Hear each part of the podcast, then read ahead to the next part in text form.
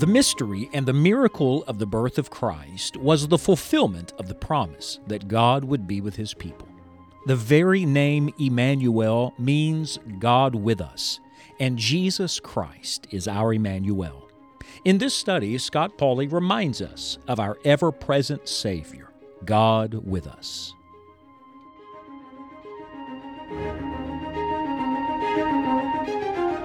We have learned that in the coming of the Lord Jesus Christ, God Himself came to earth.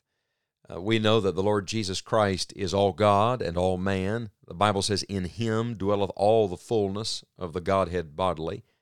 Uh, Paul said that He was the image of the invisible God. So uh, we understand more and more about His name and His nature Emmanuel, God with us. And then when you come to the opening pages of the New Testament, it is as if the Holy Spirit is driving this truth home to us because repeatedly we see this declaration of God's presence connected to the coming of Christ. Uh, for example, uh, to Joseph, uh, God with us, uh, the Lord is with you. Uh, to Mary, the Lord is with you. And then the next main character found in the early pages of the New Testament is John the Baptist. And guess what truth we find yet again? The Lord was with John the Baptist. We return today to Luke chapter number one. The first half of the chapter, of course, is, is connected to what God did in Mary's life and the Lord's presence with her. But the last part of the chapter uh, gives us some detail and some description of what God did in the coming of John the Baptist, the forerunner of the Lord Jesus. Uh, let's read just a verse or two at the end of Luke chapter number one. This is the, the passage where uh, John's father testified about what God was doing in all of this. And the Bible says in verse 65 And fear came on all that dwelt round about them, and all these sayings were noised abroad throughout all the hill country of Judea. And all they that heard them laid them up in their hearts, saying, What manner of child shall this be? And the hand of the Lord was with him. Now, they're marveling over John. Isn't this interesting?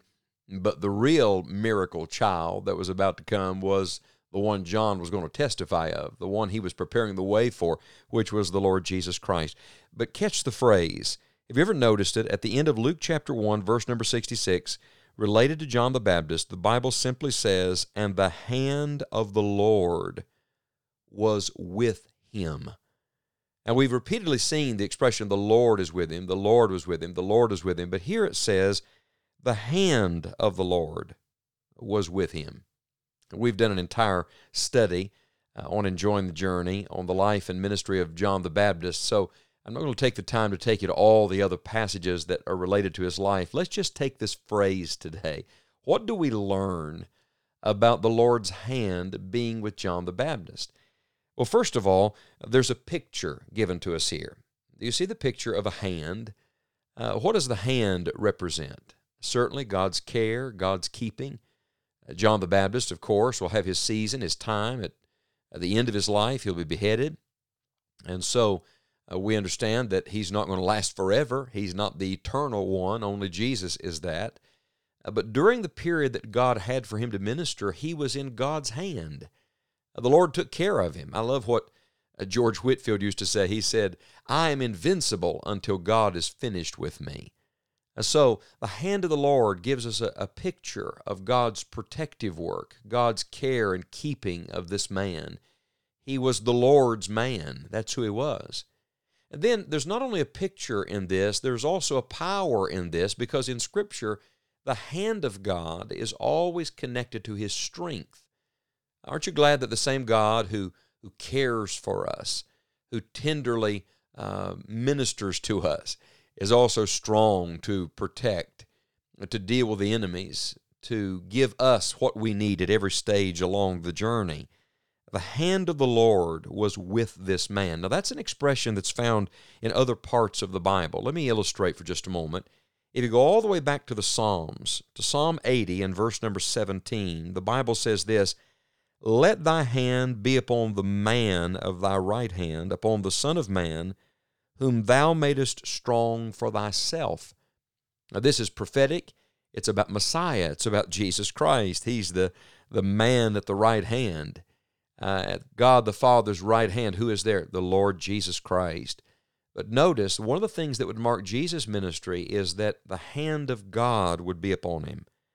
The hand of God would demonstrate uh, the divine strength through his life. Oh, this is glorious. The same hand that rested on the Lord Jesus rest on the servants of the Lord Jesus. Uh, do you need strength today? God's hand is with you. Do you need help today? There can be no greater help than the right hand of Almighty God. And so there's a, there's a picture of care and tenderness, but there's also a power connected to this right hand. And then, this is really what I want to get to there's a purpose in it. What do hands do? Hands work. Hands have, have a mission.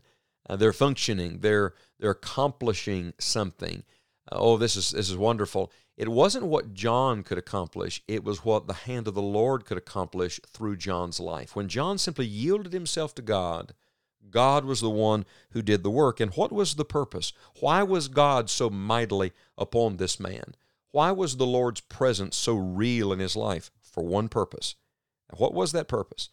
If you read on in Luke chapter number 1, his father tells us, verse number 76, And thou, child, shalt be called the prophet of the highest for thou shalt go before the face of the Lord to prepare his ways, to give knowledge of salvation unto his people by the remission of their sins through the tender mercy of our God, whereby the day spring from on high hath visited us, to give light to them that sit in darkness and in the shadow of death, to guide our feet into the way of peace.